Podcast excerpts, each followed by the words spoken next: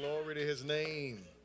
There are a couple of things that I love to be reminded of as we worship. I mean, I love to be reminded of all the attributes of God, but his sovereignty is one of them. Amen. Amen. It's, you know, when, when you when you come to the realization that God is sovereign, you're like alleviated. Amen. Because you realize that he's in control of all things and that you can really bow down to a great and good God. Amen. Amen. Praise the Lord. Give him another hand of praise. He's worthy. Glory to God. Our children are dismissed to Kids Dome. So our children are dismissed at this moment. And if you would, as the children are leaving, um, if you would open your Bibles to the Gospel of John. Yes, we are back here. Amen. Gospel of John, chapter seventeen. I know we went through it all last year. You thought I'd never go back to the book, but that is not true. It's in the Bible. Amen. It's got some good stuff in there. I know you don't remember everything, but I promise you I won't be preaching the same message I preached last year, okay? Amen. Hopefully not. Amen. Glory to God. John chapter seventeen. And we'll begin reading in verse one.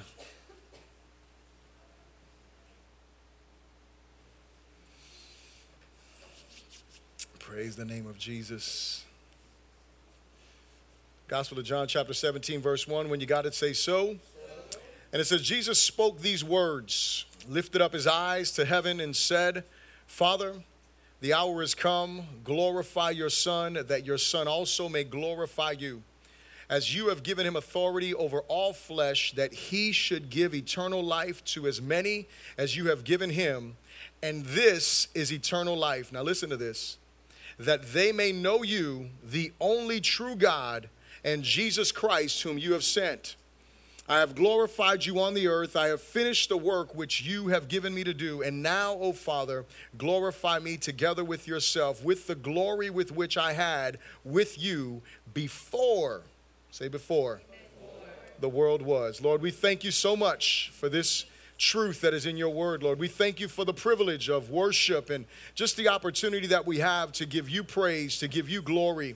And God, to be able to come before your beautiful and wonderful presence, we are so, so very grateful, God. And I just pray this morning, Lord, that you would give us ears to hear what your spirit is saying to your church. I pray that you would be glorified in us, Lord. And I ask that you would use me in these next few moments to speak to my brothers and sisters. And I ask that all of us, including myself, that we would not just be idle hearers of your word, receiving information, but God, that we would be active participants, respondents to your word in faith. Lord, bring glory to your name through us, and we pray this all in Jesus' good name. Everyone said, Amen. You may be seated in the presence of the Lord. If you do not have an outline, please, please, please raise your hand. I want to make sure that you get one so you can follow along with me as I go through the introduction of the sermon. And you can also take some notes. There's a couple of good questions in there for you. You know, for example, um, what did you believe that the Lord spoke to you today? I think that's a good question to ask, right? When we hear God's word, should we should consider how is God speaking to me specifically? And then there is another good question. How will you respond to God by faith this week? And you will notice that every week when I pray, it's not to be redundant. It is just to keep before you always the reality. I ask God to help us to be respondents to his word, because I don't want want us to just be people that hear God's word, but I want us to be people that respond to God. Amen? People who live for the glory and honor of Jesus. And so we are here in the Gospel of John, and last week we left off in the book of Acts where Paul was speaking to the Athenians, and as he was speaking to them, he was talking to them from the topic of the unknown God. Now, if he were to, if you were to give a title to Paul's sermon, it would have been, you know, to the unknown God or something like that, who he was making known unto the people of Athens. And so we didn't finish the complete sermon there, and I won't finish it today either, just because we're going to move on. But I will, you know, and I'll give you the couple of points in a moment here that, you know, were in that sermon as we look at the truth of God's word. But today, as we look at this particular account, and I want you to know we got a lot of ground to cover. Say a lot of ground. A lot of ground. All right. I didn't give Anna any time today, so I have all the time. Amen. Amen. Amen. Amen. I love Anna, man. Is she here? Is she? Is she, is she out there? She's out. She, she's out there. She didn't even give you, get to hear my joke. Anyway, um, nothing. Oh, you're right there. I know, because you listen. You normally sit in the back. That see, even Martha thought you were back there. Glory to God. See, but anyway, I didn't give her any time today, so I'm gonna take all the time. Glory to God. And um, because we got a lot, we we have a lot of ground to cover. Remember, we're going through this series. It's the four core series, and so the first part is loving God, right? And we're dealing with the object of our affection, and so we're talking about who God God is today. That's what we want to, that's what we want to deal with. We, told, we started last week dealing with who God was, but we want to continue on this week dealing with who God is. And as I looked at this prayer of Jesus and, and verse three there that I asked you to repeat or, or to pay attention to, and it was this in verse three, it says, and this is eternal life, that they may know you, the only true God, and Jesus Christ, whom you have sent. And so just a couple of things that I want to point out really quickly on this verse. I dealt with this last year when we went through this, but the one thing that is so very important for us is to realize is that eternal life doesn't begin the moment that we die. Eternal life begins the moment that we submit to Christ. Eternal life, our life is changed. God fills us with life. And so if you're in here today and you haven't made a commitment to Jesus Christ, God wants to give you real life. See, up until this point, because you haven't been walking with him, if you don't know him, you have yet to experience the eternal life that God wants to give us. And here's what I want you to get. Eternal life is not a feeling. It's a revelation of a person and a relationship with God Almighty. Are you getting that? It's not just something that you feel. It's something that you experience for sure, but it's something that God wants us to walk in. And so eternal life is knowing someone. It's knowing who God the Father is. It's knowing who the one true God is. It's knowing who the object of, of our affection is. And so that's a big deal for us to realize, right? And so God wants to give us this. So as, you, as you're looking at your outline here, I want to introduce you to a guy, and it's the quote that you have down there in the top. So before you read the quote, I just want to tell you who made this quote. And his name is Blaise Pascal. He lived um, sixteen twenty-three to sixteen sixty-two. Now, I want you to, the reason why I want to introduce you to him is because I want you to hear how smart, how intelligent this guy was. At the age of fourteen, Pascal was invited to join a weekly gathering of the leading um, geometricians from Paris. By the age sixteen, he had written a groundbreaking book on geometry that some critics rejected, believing it was far too complicated to have been conceived by someone of his young age. At the age of nineteen, Pascal invented the first calculator. It's pretty smart, don't you think? How many of y'all nineteen years old were inventing stuff like that? I'm just saying, I, w- I ain't going to tell you what I was doing at nineteen, but actually, actually, I can tell you, I was a Christian, I was seeking Jesus, right? Amen. I'm just, I, I got saved right before I turned eighteen, so I was okay. But nonetheless, some of you at nineteen were not doing that. But all, all that being said, at the age of nineteen, he created the first calculator, and the reason why was an effort to assist his father with complex mathematics. He made, he made some fifty such machines, which became the distant cousins of the modern computer. At the age of thirty-one, Pascal invented the probability theory in response to questions his friends posed to him regarding gambling. He also clarified theories on pressure and vacuum, studied hydraulic fluids, created the first hydraulic press, and invented the syringe. Additionally, he created the first public transportation system, which was a bus line built for the poor, for the poor residents of Paris. His scientific legacy is so profound that today an S I unit of pressure as well as a computer program are named in honor of Pascal. Tragically, Pascal was sick throughout his life and died in Paris on August nineteenth in sixteen sixty-two, two months after his thirty-ninth birthday. He never did get to write his crowning book, Pensées, or Thoughts, and is simply a compilation of the various thoughts he had scattered on scraps of paper. Amazingly, his unfinished thoughts alone were so profound that they remain a best-selling book over three hundred years later. With his death imminent, Blaise Pascal gave his home to a poor family suffering with smallpox. Fittingly, Pascal's final words from his deathbed were, "May God never abandon me." I want you to think about how smart this guy was, right? Because a lot of times we think about God and smart people like those two things don't go together, right? But this guy was probably more intelligent, and not to insult anyone in here, I, w- I would say he's probably much more intelligent than I, and probably more intelligent than most of us in this room. And this guy understood that there was a God that was beyond himself. There was someone who gave him the wit that he had. There was someone who gave him the wisdom that he had. And so Pascal's now famous concept of the wager is described in Pensées. Now remember, they asked it, you know, he answered his friends about gambling and the probability theory. And so this is what goes, and this is what's in your outlines. You can read this with me. This is a quote from him. "Either God is or he is not. But to which views shall we be inclined? Reason cannot decide this question. Infinite chaos separates us. At the far end of this infinite distance, a coin is being spun, which will come down heads or tails. How will you wager? Reason cannot make you choose either. Reason cannot prove it, cannot prove either wrong. Yes, But you must wager. There is no choice. You are already committed. Now, I want you to pause for a moment. This guy is saying, when you're thinking about the existence of God, when you're making a decision about God, you are literally making a wager. And so here's the deal. If you're in here today and you know Jesus, I'm going to tell you, you made the best bet ever. Hello. If you're in here today and you're not walking with Jesus, I'm going to tell you, you're making the wrong wager. Anyway, we'll continue on. He says, let us weigh up the, the gain and the loss involved in calling heads that God exists. Let us assess the two cases. If you win, you win everything. If you lose, you lose nothing. Do not hesitate then, wager that he does exist. Amen? And so it's important for us to, to, to understand from so even such an intelligent person, and I share that because we live in a culture today where a lot of people will tell you, you know, smart people, they don't believe in God. You know, people that are intelligent, they don't believe in God. And so the reality is that is not true. That is far from the truth. So if the second paragraph here in your outline, as we learned last week, the Apostle Paul contended in Athens for the existence of one, of one true God who is the creator, sustainer, ruler, and merciful judge over all. If we believe this to, this to be true, we must make a definite response to God and commit to sharing the truth with those who need it and are without God. So those are the two points that I was going to make last week at the end. One of them is that if we believe that God is, we cannot remain neutral on that belief, but we need to make a definite decision that I am either going to what? Reject him, or I'm going to accept him. I'm either going to walk with him or I'm not going to walk with him. There's a choice that needs to be made. And for those of us that make a choice to walk with God, then here's what we saw the Apostle Paul doing last week, is he began to do what? He began to share. He was moved with compassion for those people who were lost, those people who were blind. He wasn't there, you know, trying to argue just for argument's sake, but the reality was that he saw people who were hurting. And can I tell you something? We live in a day and age that no matter how much people reject God, you want to know what? They're just hurting.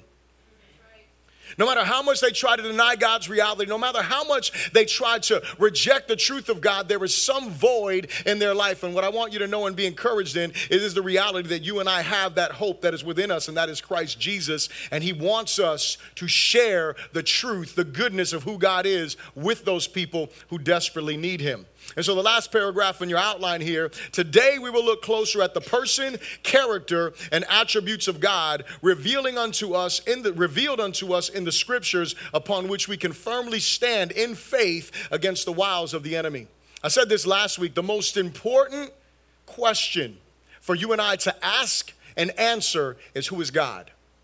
The most important question is that, because it affects every area of our lives. And not only does it affect every area of our life, but it, but it affects every decision that we make. The things that we do are dependent upon who our God is. There are some people who believe that their God would want them to kill people in his name. And so they go around, they blow themselves up, they blow other people up, they go and they plan terrorist attacks and things like that. And you know why? It goes back to one question. Who is God? And for us as believers, it becomes the same thing. Who is our God, and who is it that we stand for? Who is it that we stand under? Whose power, whose truth do we believe? And it all depends on that one question, who God is. And so the first thing I'll ask you to repeat is this. Say, God is graciously relatable because he is one God, three persons. And that may sound a little confused, but I'll say it again. God is graciously relatable because he is one God and three persons. So I told you we're going to talk about the person of God. When we talk about the person of God, we cannot leave out this one thing, that God is three in one. Say, God is three in one. Now, I want you to know that I don't plan to try to convince anyone of anything, and I don't plan to have this, this, this locked up in my mind, because this is one of the most difficult truths that we'll understand about God. And I want you to know this is only one third of the message. Hello, somebody. I told you we got a lot of ground to cover. So here, here's the thing. There have been plenty of people who have tried to define who God is. Some people have said he is a she, you know, Mother Earth and stuff like that. Some have said God is many gods. You know, you look at um, Greek mythology, polytheism says that. Some have said that there is one God, monotheism. So Islam would say that. Some have said God is everything. That is pantheism. Some have said all is in God. That is panentheism. Some have said God is, now listen to this, but he is limited, not sovereign, not all-knowing, not all-powerful. That's called finite Godism. Now here's what I want you to get. The reason why I pause on this one is because there's many people in the church today who believe that God is, he's just not sovereign. They believe God is, but he's really not in control. They believe God is. He's just really not all-knowing. There's people in the church that believe that. There's, there's um, I go to a Key Life Bible study for all of you men. I just want to throw this out there. This Tuesday, you're invited to come to a breakfast. It's at seven o'clock in the morning at Canterbury Retreat Center, and you come and learn what Key Life Men is all about. But here's the thing. At Key Life Men, we're there to try to reach men that have not yet been reached with the gospel. And so there's like eighteen different churches that are represented in this Bible study that we have together. Um, there's about between eighty and one hundred guys that are showing up right now in the, in, in the beginning of this year. And so it's a really great time. And I'm a table leader. And so as a table leader, I run the conversation after the, the, the teaching. And so as we were sitting down and we were discussing God, um, Doctor Pete Ollinson, he's going through um, one of the one of the, um, one of the creeds of the church, the Apostles' Creed, which is one of the oldest creeds of the church. Church, which tells us what we believe. We actually sing a song called The Creed. You know, I believe, you know, I believe in God the Father, all that stuff. Well, that's the creed anyway. I won't sing the whole thing, but um, that's that, that's the creed. So he's going through that. And so he's going through one part, and we talk about, you know, predestination at some moment. And here's the thing. I don't know what your position is on, on predestination. I'm not going to get in that because that'll take us way off topic. But here's what I want you to understand. The word predestined is in your Bible. Hello, somebody. Are you here? You can't deny that, right? Last week we talked about that, right? That God determines place and times. Well, there's a guy that's sitting at the table next to me, and he says it like this. He's like, you know, he said it just like this. He said, hey, I know you guys might not be happy that I came this morning, but I want you to know that I do not believe that anything is predestined. And I was like, okay.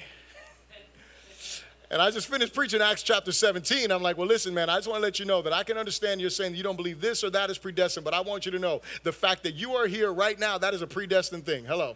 The fact that you were born in these days, that's a predestined thing. I don't care what anything else you want to believe, but I can tell you this, that is something that you didn't choose. You didn't choose when you were going to be born. You didn't choose to which family you were going to be born into. You didn't choose what hospital, what state. Who chose that? Hello, somebody.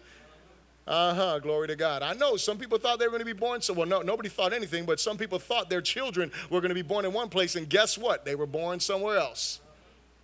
Is what it is, right? So the reality is we have some people who believe that about God. There's other people, they so they believe in the, the finite godism, and there's some have said that God is, but he's no longer involved. That's called deism. I want you to know that the church is filled with people like that as well. They think that God created everything, and then he, and he established laws like the law of sowing and reaping, the laws of gravity, like those laws, he set those things in motion, and then he went and took a lemonade for the rest of eternity. That's what they believe. They don't, he's not involved, but he is. So, so when they say they believe in God, right? God, God is, he's hanging out, but he's looking at you, and he, he's not involved in your life. He doesn't care about you. It's terrible. But it is a truth that there are some people that believe that. Some have said God is not. That's atheism. Some have said God cannot be known. That's agnosticism. And then there is the Bible which declares that God is three persons in one God. That's called Trinitarianism. And so what I want you to get today is that, as, as I said last week, I, I shared this last week, you might have missed it. I said God can be truly known, but not fully known this side of eternity. So what I want you to know is that through the scriptures, we talked about the general revelation of God. Through creation itself, God can be seen, right? And, and you can be pointed to him and know that he is, because someone had to create the things that we see. But when you come to knowing God truly, you can know him through the scriptures and through the word of God. You get to know the character, the person. You know, we get to know the attributes of who God is, which we'll look at today. But you will not fully know God, because if you can fully know God, I often share this with people, you know, especially at, at the table that day I told you about the predestination conversation, where there was one guy who was who was you know contending predestination in a big way, another guy saying it was not there, and I told them both, I said, you're both right and you're both wrong. Hello. You're both correct, and then because you both reject the other one's idea, you're both incorrect. You there, there there's God is bigger than our little ideas. Are you here? He's bigger than our, than, than our systems of theology. He's bigger than all of that stuff, and he wants to be. He wants us to stand in awe of him. The reason, can I tell you something? The big idea for this whole series, you know, loving God and the object of our affection, is the hope not to bore you or just to tell you again some things that you already know, but my hope is that as you sit here, that you'll be reminded of the magnitude and the majesty and the wonder of who the God of the Bible declares, and that that will inspire, inspire deeper worship of who he is, because as I sit down and I look at these attributes and I look at these characteristics, I stand in awe. When I look at the Trinity in and of itself, I stand in awe, because do you think that I fully understand it? Hello.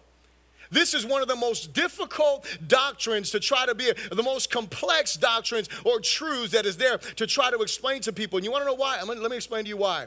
It is because it, uh, it is beyond our capacity to understand it, for there is nothing in creation that we can compare it to.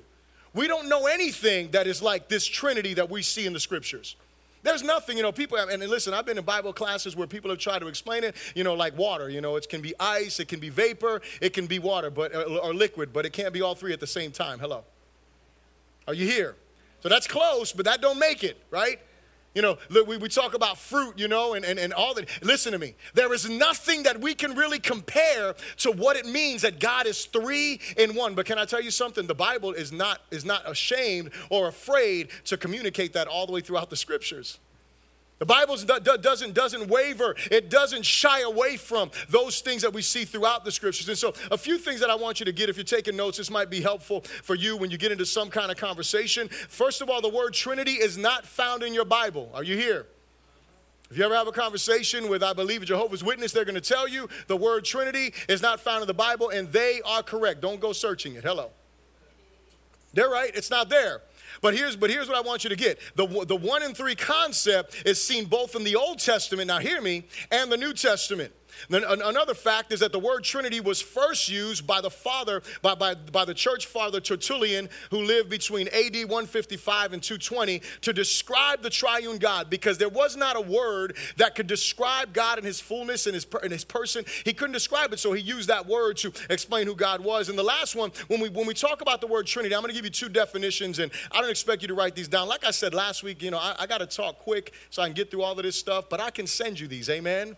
I can, I can send you my outline, and you can sit down and you can look over it. But the Westminster Confession of Faith, dealing with the, the, the, the doctrine of the Trinity, it says, in the unity of the Godhead, there, there be three persons of one substance, power, and eternity. God the Father, God the Son, and God the Holy Spirit.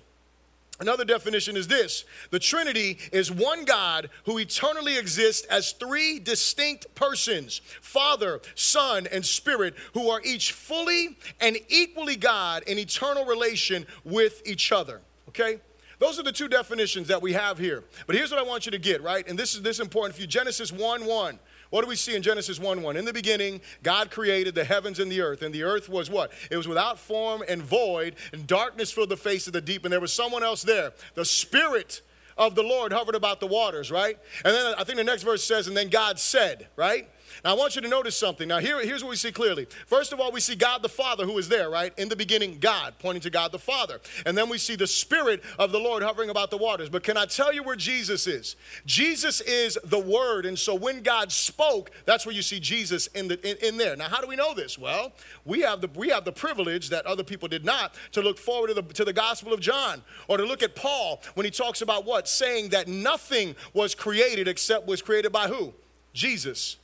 And so we know that he is the Word, right? And so what we realize is that we see in the Old Testament, we see examples of this. But let's look look, look a little bit further. We're not turning there. But if you look at um, Genesis, you write this down, one twenty-six. God says what? He says this. He's speaking to, he's having a conversation. There is nobody else there, right, at this moment, right? It's just, I mean, obviously the angel's around somewhere. But here's the thing. He's having a conversation, and he says this. He says, let us create man in our image and our likeness. Who is us?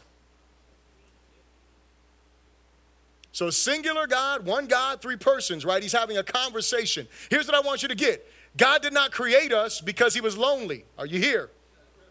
A lot of people want to say that. God created you because he was lonely. No, he was not lonely. God has never been lonely. How can he? God doesn't have a need that we can meet. Are you here? That's the God that we serve. And so we find that there. Now, let me give you a couple of other references you can see in the Old Testament where God refers to himself in the plural. In Genesis three twenty-two, it says, man has become like us. In Genesis eleven seven, it says, you know, again, and we and God goes down, right? And he goes down there to do what? To confuse them, because man is, gonna, is trying to build this Tower of Babel. And then again, in Isaiah chapter six and verse eight, God says, whom shall we send, right? And so he uses those terms in the Old Testament. So the Old Testament doesn't shy away. And then in the New Testament, we see the Trinity. Now listen to this. We see the Trinity at the conception of Jesus. You can write it down. Luke chapter one and verse thirty-five. Luke chapter one and verse thirty-five is the birth narrative, right? Talks about God, talks about the Holy Spirit coming upon her, right? She's highly favored from who? From God the Father. The Spirit of of the Lord is going to come upon Mary. She is going to conceive who? God the Son in her womb. So we see what? We see Father, Son, Holy Spirit again. You look forward to Jesus' life, and I want you to see this. At Jesus' baptism, what do you see? You see Jesus being baptized. You hear the Father speaking from heaven, and you see the Holy Spirit coming upon him as what? As the dove. So we see the Trinity in action. And then the last thing, when Jesus commissions his disciples in Matthew twenty-eight and verse nineteen, he tells us to do what? To baptize in the name of the Father and of the Son and of the Holy Spirit. And so here's what we understand about the Trinity. Lastly, I want you to get the Father, Son, and Spirit are revealed in the Scriptures as each thinking, acting, feeling, speaking, and relating, revealing to us God's personality that never contradicts itself. What I want you to know is that there is never a time, never has been a time, never will be a time where there's an argument among the Godhead. It's not like God the Father says, hey, I have a really good plan today. And then the Son is like, yeah, Dad, I don't know if that's going to work. And the Holy Spirit's like, that's definitely not going to work, guys. I got the idea.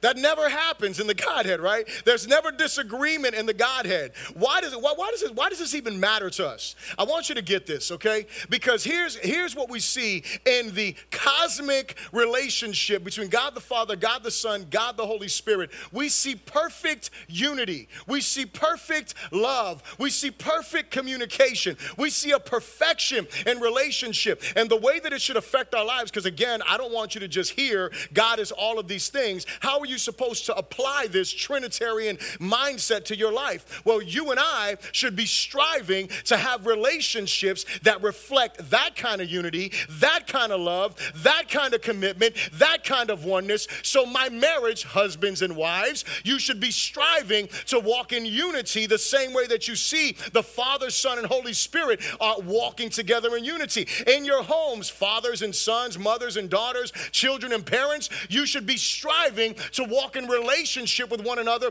the way that we see. That's the reason why God exemplifies this, so that way we can look at the picture and say we should be reflecting that. That's what it means to be image bearers. Are you here? You see, so when I look at this Trinity, it's not just some knowledge that I get that's supposed to blow my mind, but it's something I should say, man, if God walks in unity to that level, I should be striving to walking in, to walking in unity in that level. Amen? The second thing I'll ask you to repeat after me is this. Say, God is completely trustworthy because of his character. God is completely trustworthy because of his character.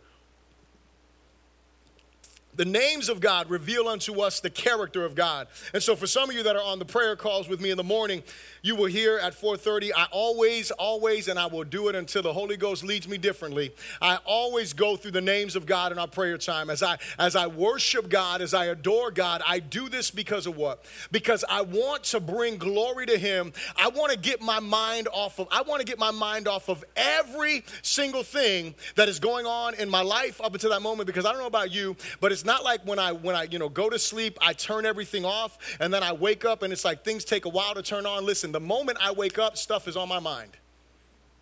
And what happens is, no matter what, when I when I go into my prayer time, you know, I was I, I was I was in a scripture chat, and you know, some of the guys were talking, you know, was, was were asking a question. They're going through Oswald Chambers, my highest, what is it? My highest for, my utmost for his highest.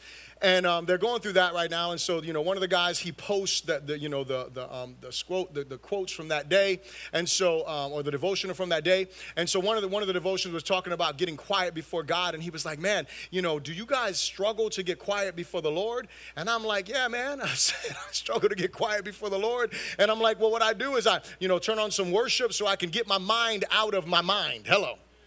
I'm just saying, I don't know, I sound crazy, but the reality is I, I, I need to get my mind focused in on him, because all of the things in my day start to pile up on my plate, right? All of the things that I'm dealing with, the emotional stuff I'm going through, the struggles that I'm facing, the battles I know that I'm going to, all of that stuff will try to flood my mind. You know what it'll get me to do? It'll get me to forget about God, and I, I just want to start running and gunning. But wait a second.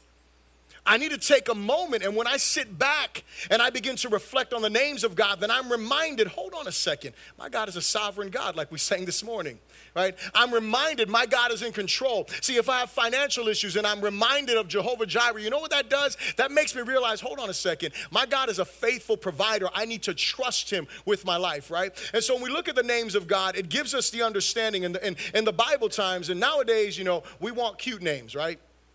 The other day, a friend of mine, you know, he posted on Facebook, and he was like, you know, what do you guys suggest as a middle name? His son had a, you know, first name, and I said, well, Jason for sure. I mean, hello, there's no other choice. But, you know, ultimately, you know, I'm joking. I mean, I, I would, I know he, I know he knows I was kidding. But the fact of the matter is, you know, we don't think in terms, many of us, not all of us, some of us may have thought this way, but, you know, most of us don't think in terms the way that the Hebrew people thought about naming their children.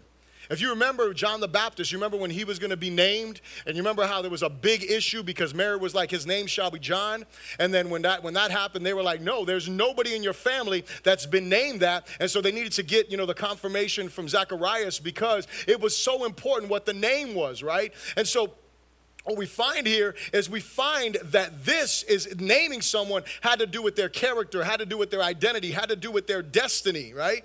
Remember, remember, remember this guy by the name of Benjamin? He was like the twelfth son, right, of, of Isaac. Remember him?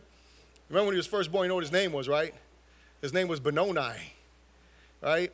Because his mom was dying as she was giving birth to him. And so she didn't she didn't have very fond thoughts of this guy, right? I'm just saying, I, I, I saw my wife give birth. Like, that's a painful, ladies, I love you, and I'm sorry.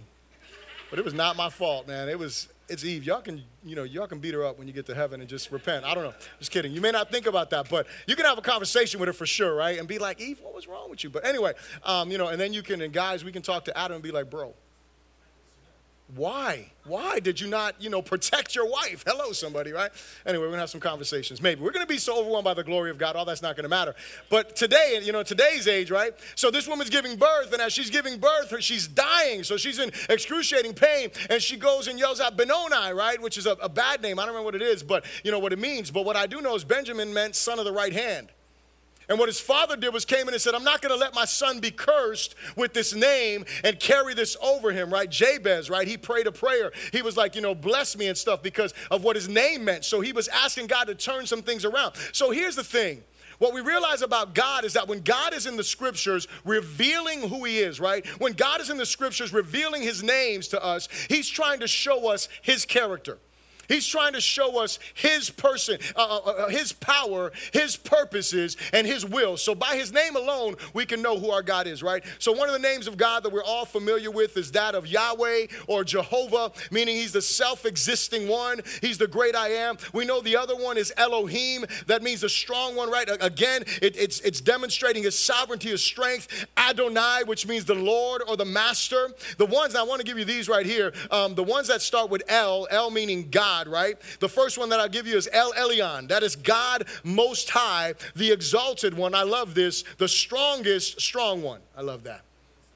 He is El Elyon. He is El. So, you know, when you're going, see, let me, let me, let me, let me, let me apply this for you. When you're going through stuff, I'm not asking you like at that moment, like you may be going through something that's really hard and someone may like hit you, you know, and not literally, but hit you in the face with something that like knocks the wind out of you and you get like overwhelmed by it, right? What I encourage you to do is when you walk away from that situation, if you got to go get in your car, I encourage you to probably do it somewhere alone, but you need to like be reminded, like, you know, remind yourself. Yourself. God, you are El Elyon. You are the strongest, strong one. And I know that this situation is meant to knock me down. I know that this situation is meant to hinder me from moving forward, but my trust is not in this situation. My trust is in the, the who, the, the one who is seated upon a throne, the highest one, the one who is in authority over all things. See, that's what worship does, right? And then all of a sudden, I'm not overwhelmed. It's not to say your problem went away, but you know what happens? This is what the Bible says. The Bible says to magnify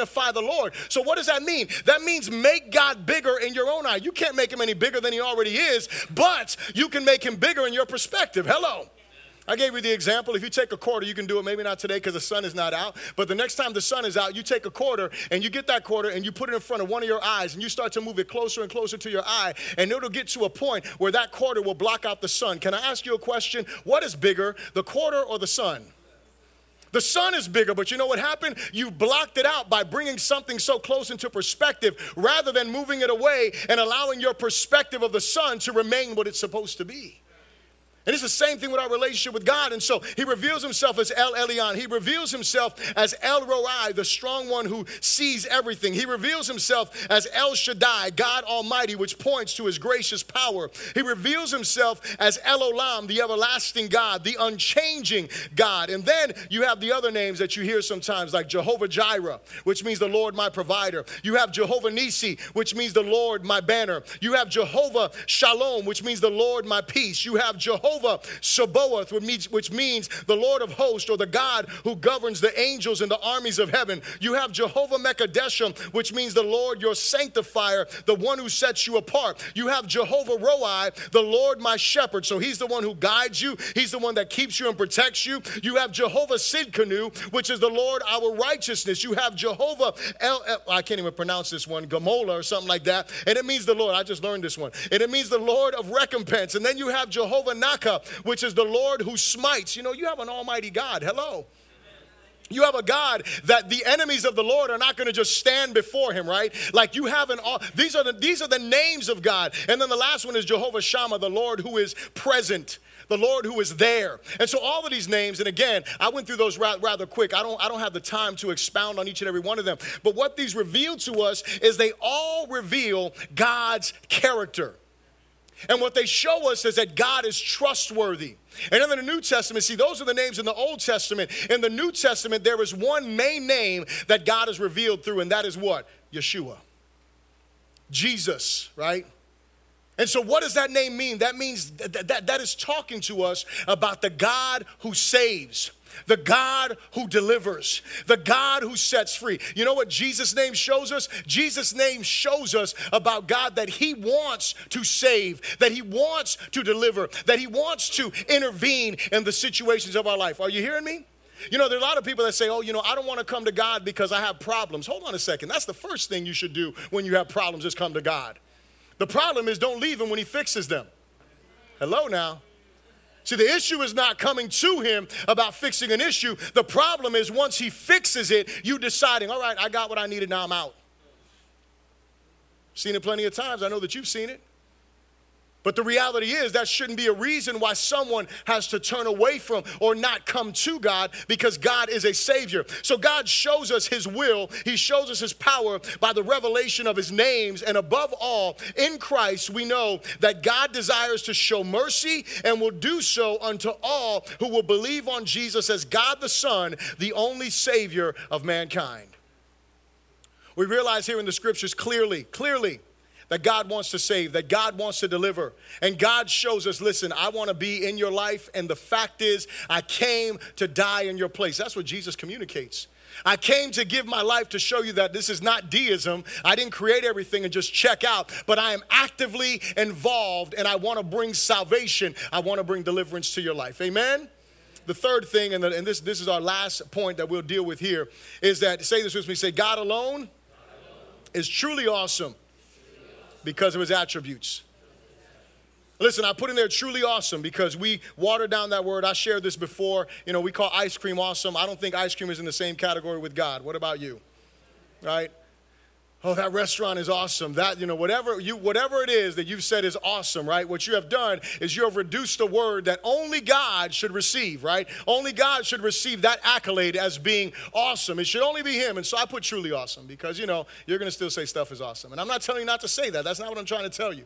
What I'm trying to tell you is that you should utilize that word, you know, with care, with concern, and be like, man, God really is awesome. And so he shows us his attributes, right? So as we consider the attributes of God revealed to us in the scripture, we have two categories that are shared, right? The communicable ones, which he, you know, which he shares with us, or those which are unshared or incommunicable, right? This is important to us for an application, from an application standpoint, because we are responsible to grow in and develop those shared attributes as they are the image of God that we possess.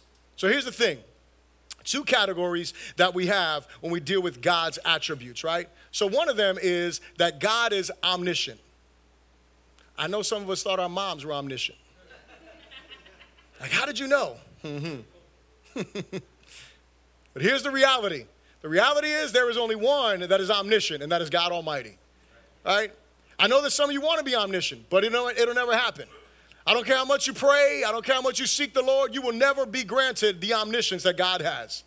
He may give you some of his knowledge. He may give you some of his revelation, but you're not going to be all, you know, knowing everything. Hello. I know. I know some of us think we know all things. Hello. God is omnipotent, right? That means he is all-powerful. None of us are all-powerful, right? You may have power, but you don't have all power. Hello. God alone, this is one of his unshared attributes. God is omnipresent, meaning he is everywhere at all times. I know a lot of us want to be in a lot of places. We want to be all of, we don't want to miss anything. Hello. We have to pick and choose what we're going to be part of because of what? Because we are not omnipresent like God is. God is immutable. Say immutable. See this one, I love this one because God is the only being, hear me when I say this, that is immutable, unchanging. He is the only one that doesn't change. You know, um, Sister Vanessa, we on Saturday, you know, we got together, and um, she, you know, she, she, she and I have a good relationship. Okay, so just know that this is all in jest and this is all in love. I bust her chops, she busts my chops. I've known her since she was a little girl. So anyway, it's like you know my older, younger daughter. But anyway, so here, here's the thing. So, you know, she comes into Saturday, yesterday, we had to be in here like all day long, and I was in a good mood, like an extra special good mood. I was smiling. Y'all know I don't smile a lot, right? Not because I'm in a bad mood. I just don't do that. But, I mean, I smile, but not often. I'm not like Mister Smiles. But, um, you know, nonetheless, you know, she comes in, and I'm, you know, giggling, laughing, and she's like, you know, I wasn't really giggling. I, that's a little bit too much. But, um, but I was laughing. You know, I was, you know, having a good time, and she was like, man, you're in such a good mood. She's like, can he come back tomorrow? I'm like, all right. All right, glory to God. Like, yeah, he's going to come back, all right. Amen, amen. So, you know, ultimately what I'm saying is I am not immutable. Hello, somebody, right? Um, there's moments that I'm, you know, real happy and, you know, and I'm excited. And, you know, there's moments that I'm like, man, I'm hitting it. Every, but there's other moments, not so much. But can I tell you something? God never changes. James says that there is no shadow of turning within him. All right, he never changes. He is always the same yesterday, today, and forevermore, according to Hebrews, right, dealing with Jesus. God never, t- that's a beautiful thing to know because, can I tell you this? No matter what you do, God doesn't change. Did you hear that? That's, that's, that should just give you some joy in your soul. No matter what you do, God does not change. Now, does that mean that God doesn't discipline? No, that doesn't mean that he doesn't. He disciplines, hello. That doesn't mean he changed, though. He disciplines because what? Because he loves us. Because he is love, right? We'll talk about that. That's one of his shared attributes, actually. But the truth of the matter is God is immutable. He does not change. Situations change. God didn't change. Circumstances change. God didn't change. God remains the same. And that's something that we can rejoice in because there's never a moment. You know, my daughter, you know, sometimes because I am not immutable. Hello. There are moments that my daughter will give me a look like, okay, is it okay to come talk to you right now? Because I might have been in a bad mood. You know, something may have happened, right? I know y'all think that that's never possible. But I do my best to bust your bubble like every Sunday. I just want you to know that, man, you are not looking at a perfect guy here. But you know what? You never have to say, is it cool if I come talk to you, God? You never have to tiptoe into his presence and be like, God, do you want to hear from me today? You never have to be like, man, you know, God, are you tired? Of, God is not tired of hearing you cry the same thing over and over. Some, everybody else might be. He's not. You know how it is. You know, listen, listen. There's two categories here. You're the one that's either ducking people or the one being ducked. Hello. You know how it is. You get that person that they come around you and they just be like, and you and you see them like, oh, glory to God, I didn't see him. You like, you do everything you can not to make eye contact. You try to walk quick. I got, I got to go. God bless you. You know, you're like, you know, just terrible anyway. Right? But it happens. I'm just, we're being real, right? And then sometimes you're that person and you don't, listen, you, you may not even know it because they've been ducking you so well. But you may be that person that people are just like, yeah, I can't, I can't talk to him right now. But you know what? God is never ducking you. He is never, ever ducking. That's a beautiful thing. God is eternal. He, he, he has no beginning. Listen, God is the only being that is eternal. He is the only being that, see, we will live for eternity, but we are not eternal like him. Are you hearing me? Hello? Need to get our doctrine right, right? Get our understanding right. We're not eternal. We didn't, we didn't exist before. Mm-hmm. in his thoughts, for sure. There's a difference between existing. God existed. He is, a, he is the existing one. No beginning, no end. That makes him what? Eternal. He is not just eternal, he is self-existent. Meaning that he is, he is the one that doesn't depend. I said this earlier, right? He does not need anything that we have. There is no need in God. God supplies every one of his own needs. Hello. He is self-sufficient. He is self-existent. He is trans, or I'm sorry, he is sovereign over his creation, meaning that, again, we sang about this. We, you know, we, we sang that, and, and, and I love, you know, that Rolando was like, you know, just let the church sing it, because a lot of times we can get lost in other people's song, but we need to get caught up in our own worship sometimes. We need to get caught up in the declaration that we're making. It's not about what somebody else declares for us. It's about what we come to know because of the worship, because of the adoration, because of the revelation of who God is and what he brings into our lives. And so we understand that he's a sovereign God, that he is in control of all things. And while we, we may not like it, listen, while we may not understand it, it is a truth that is found in the scriptures. And there's a lot of people that are in the church, pastors in the church, that you go ask them what they believe about God's sovereignty, and they do not believe that God is sovereign. They do not believe that God is in control of all things. They don't believe, and that's a sad thing, because if God is not in control of all things, then listen, we have no reason to be secure at anything. God is transcendent. He's above all of his creation. Although he's involved, he's, he's beyond anything within his creation. He is the creator of all things. So those are his unshared attributes. Those are, th- th- those are his, his incommunicable attributes. But then his shared attributes. God is spirit. Don't we have a spirit? God is spirit. And so what should we do? Should we grow in our spirit? Yes, we should be growing in our spiritual lives. We should be growing in our relationship to God and our relationship with God's word, right? God is spirit. God is holy. Hello, somebody. He is holy. He is separate. He is different than anything that we will ever know. And so we, you and I, should be also growing in what? Holiness.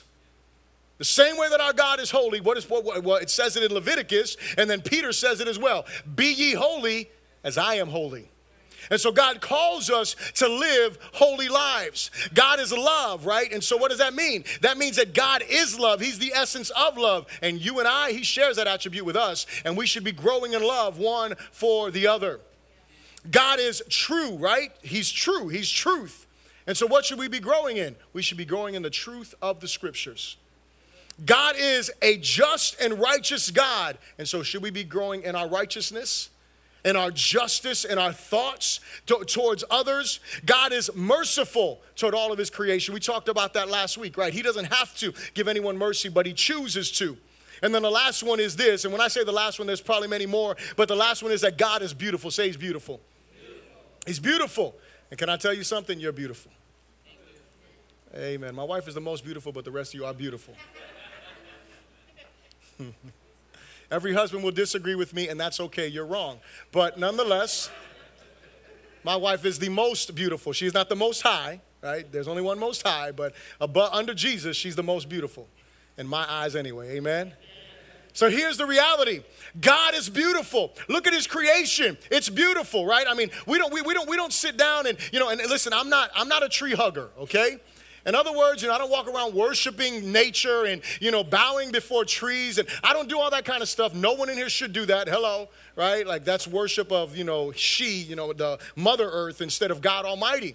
But you should appreciate creation. You should look at creation and recognize the beauty and the majesty and the wonder of God. There should be moments that, you know, you your breath is taken away because a sunset caught your attention. There should be moments that you see something like a, a plant or you smell something that you that, that it just overwhelms you, and it all has to do with his creation. And take it in. Don't just be like, you know, ignore it, but take a moment. When I was in Colorado um, with my, my wife, my mother-in-law, before I got married, you know, we were we were in the, um, what is that called? I can't even think right now. The Grand Canyon. There you go. Glory to God. Thank you so much. in the Grand Canyon, and I'm a city boy from Miami, right? I never seen the moon in its fullness, and I'll never forget being lay, laying down in, in, in the, um, on a cot, you know, because I'm, I'm a city boy. So I was like, so where do we sleep? And they're like, yeah, you just sleep in a cot. I was like, glory to God. They're like, are you serious? He's like, listen, if you sleep inside of a tent, it's going to be, you know, you're going to be sweating all night. So I was like, okay. So I trusted the guy, laid on this cot, and, I, and I'll never forget at one point in the night, it was probably like three o'clock in the morning. I have a watch on, so I can't tell you. But all I know is that I felt like someone turned a light on me because I turned over from my stomach to my back, and it felt like someone turned a light on in the room. When I opened my eyes, it was the moon. It was the brightness of the moon. How beautiful. We don't get to experience that stuff. But the thing is this, is that we can know that God is beautiful and we worship him in the beauty of his holiness, but then we also grow in beauty. Hello. I'm not talking about makeup. I'm not talking about exercise. All of that's superficial. I'm just saying, man. I mean, the Bible talks about that, right? Beauty is fleeting. Isn't that what Proverbs says? Ladies, hello. I think it says something like beauty is fleeting, you know, but a woman who fears the Lord is to be praised. Something like that, amen. Glory to God. Right? Because gravity takes its toll. Y'all take that wherever you want, but I'm just saying, right? Gravity does its thing, right? Skin starts sagging. You don't look. I'm not talking about your pants. Hello, somebody. Put a belt on. That's not gravity. That is irresponsibility, right? What I'm saying is, right, you you know, g- gravity takes its toll on you. No matter how many mo- lotions and potions you got, hello. The other day, Sister Sonia, thank God. I know I'm getting older, man, because Sister Sonia, she bought me for, for Christmas or something like that. She got me this little tube. It's it's anti-aging cream for my eyes. Glory to God. I was like, amen, somebody. I need to get that working. Hallelujah. Right? I'm using it. I'm using it. Thank you so much. But, you know, y'all let me know how I look in a few months from now. But anyway... So the truth of the matter is we are supposed to grow in beauty. But how is that supposed to happen? It's not just external beauty. It's internal beauty. It's growing in the character. Listen, it's growing in the love of Christ. It's growing in the revelation of God. And as we spend time in the presence of the Lord, as we spend time in worship before God, as we spend time in the scriptures, as we spend time seeking God, all of a sudden we begin to experience a different beauty. You start to look like a different person to people around you because of what? Because they see something different, and it is the beauty of God in your life. Minister Frank was talking to the men yesterday, and he was talking about how the old school church, you know, hey, man, we bust on the old school church and all their legalisms and all this kind of stuff. But let me tell you something. If they got one thing right, it was being holy unto the Lord. If they understood one thing, is that, man, they look, look, they, they, they might have decided they were going to stay so holy, they were never going to touch a razor. Hello. They were never going to touch deodorant. They were not, they, they, they, they, they thought that was super holy. I don't think that that necessarily has to do with holiness, but... the point was that they were going to stay away from all of that stuff in order to do what? To preserve a testimony that God is holy and I'm his child. And here's the thing. Am I telling you to go back to that? No, I'm not telling you to go back to that. But what I am telling you is that you should find your way into the presence of God and allow his presence to transform you. Because he said this when he was talking to the men. He said, the one thing that I remember being in Chicago where he was at is that he was he was sharing. He was saying, man, people would see you and they would know, hey, man, there's something different about you. Listen, church, our God is a beautiful God. His glory, his splendor is majestic, and he wants to shine it through us. See, here's the thing. The big, the, the big idea of this part of the series is that to know God is to love him. The question for us, the questions for us are this. How has the knowledge of God affected our lives? And how is the knowledge we have of God shaping our character? Those are the questions. Everything we talked about here today, and listen, I don't expect you to remember every single one of them. But what I do expect is that you consider some of them and think about how are they affecting who you are as a Christian. You see, what what what what is what, what my, my big my big question in closing here is this, because when I looked at all of this, it's like, man, when I look at God's majesty, what what should it provoke in me? It should provoke worship. Because here's the thing. All of us were created to worship. You get that? It's not a question of do you worship. It's a question of what do you worship. As I was reading, as I was studying for this and preparing, one of the books that I was reading is Who is God? And, and, and in that book, and I, and I can send you the P D F if you like, but in that book, you know, one, one of the things that he uses as an example, he says, look, I'm going to give you an example. When you worship food, you typically become a glutton. When you worship alcohol, you typically become an alcoholic. When you worship beauty, you typically become a narcissist. Hello. When you worship those kind of things, you become the thing that you worship to some degree. See, but when you worship God Almighty, you become better.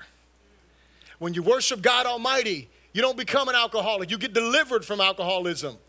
When you worship God Almighty, you don't become a glutton. You get delivered. I know that's a tough one. But you get delivered from those things, those strongholds in your life, because as you're worshiping him, you come to know him and the beauty of his holiness. You come to know him, and he begins to liberate us and set us free so that way we can do what? So we can bear his image. When we worship God in the context of who the scriptures say he is, we begin to understand who we are. See, that's what I want you to get.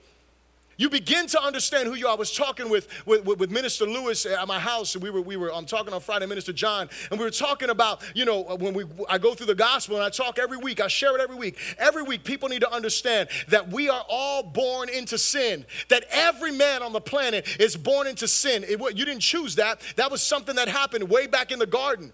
And because of that, we are all sinners by nature, and sin separates us from God. And what happens is, because our sin separates us us from God, we are on our way to hell. We can do nothing to liberate ourselves from hell. Are you here? I can't be good enough. I can't give enough. I can't do enough good things to outdo the bad things. I mean, I don't even know how that equates. Hello. But the truth of the matter is, there's nothing that can bring me back into a relationship with God except what Jesus did. You see, and the beauty of the gospel is that Jesus comes and dies for our sin. He dies for me. He dies for you. He gives his life so he can do what? So he can reconcile us to the Father. So he can bring us back into this relationship with God Almighty. And here's the beauty. If you have put your faith in Jesus, you shouldn't get discouraged when you hear the word sinner. You should be grateful because God delivered you from your sin. You should be reminded of what God delivered you from, not wallowing in it, because you know what? Everything that I was, I no longer am. Hello. Because I am a new creation in Christ Jesus because of what? Because I put my faith in him. Because I put my trust in him. And here's what I want you to get, is that for the rest of us, because there's two groups of people in the room always, those who have put their faith in Christ and those who have not. For those of us who have put our faith in Jesus, you need to understand who you are in him. You need to understand that you are no longer this separated person, this enemy of God, but you are his beloved son. You're his beloved daughter. He loves you, and you are his because of what he did for you. And so what should happen to us is we should be encouraged by the reality. And you know what worship does? Worship helps us to know who we are.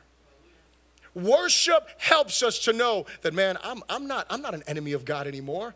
I'm a child of God. I am now in a relationship with God Almighty. I have been washed in holy blood. I am his because he says that I'm his. I am his image bearer. That's the beautiful thing. The beauty of the gospel. So the groups of people in the room, for those of you that are Christian, you should be encouraged by that. If you're not a Christian, if you're not a believer, Jesus calls you today to put your faith in him. He calls you today to put your faith in this God that was described in this sermon today. Hello. Amen? Let's stand to our feet, please. Let's bow our heads. Knowing God leads us to love him, and loving him leads us to know who we are in him. Amen? As we bow our heads and bow our hearts before God, if you're in this place and you do not know Jesus, Jesus is not the Lord of your life. You have not put your hope in him. Today is the opportunity for you to do that. To recognize that you are a sinner, that you are separated from him, and that he came to this place, to this earth, to die for you. Today's the opportunity for you to, for you to do that, for you to trust him with your life. And he wants to change your life for eternity, beginning right at this very moment. For those of you that are in this place and you are believers in here, I hope you were encouraged. I hope you were reminded of the greatness of who God is, and that you will continue to grow in the revelation of the one that should be the object of our affection. Let us pray together.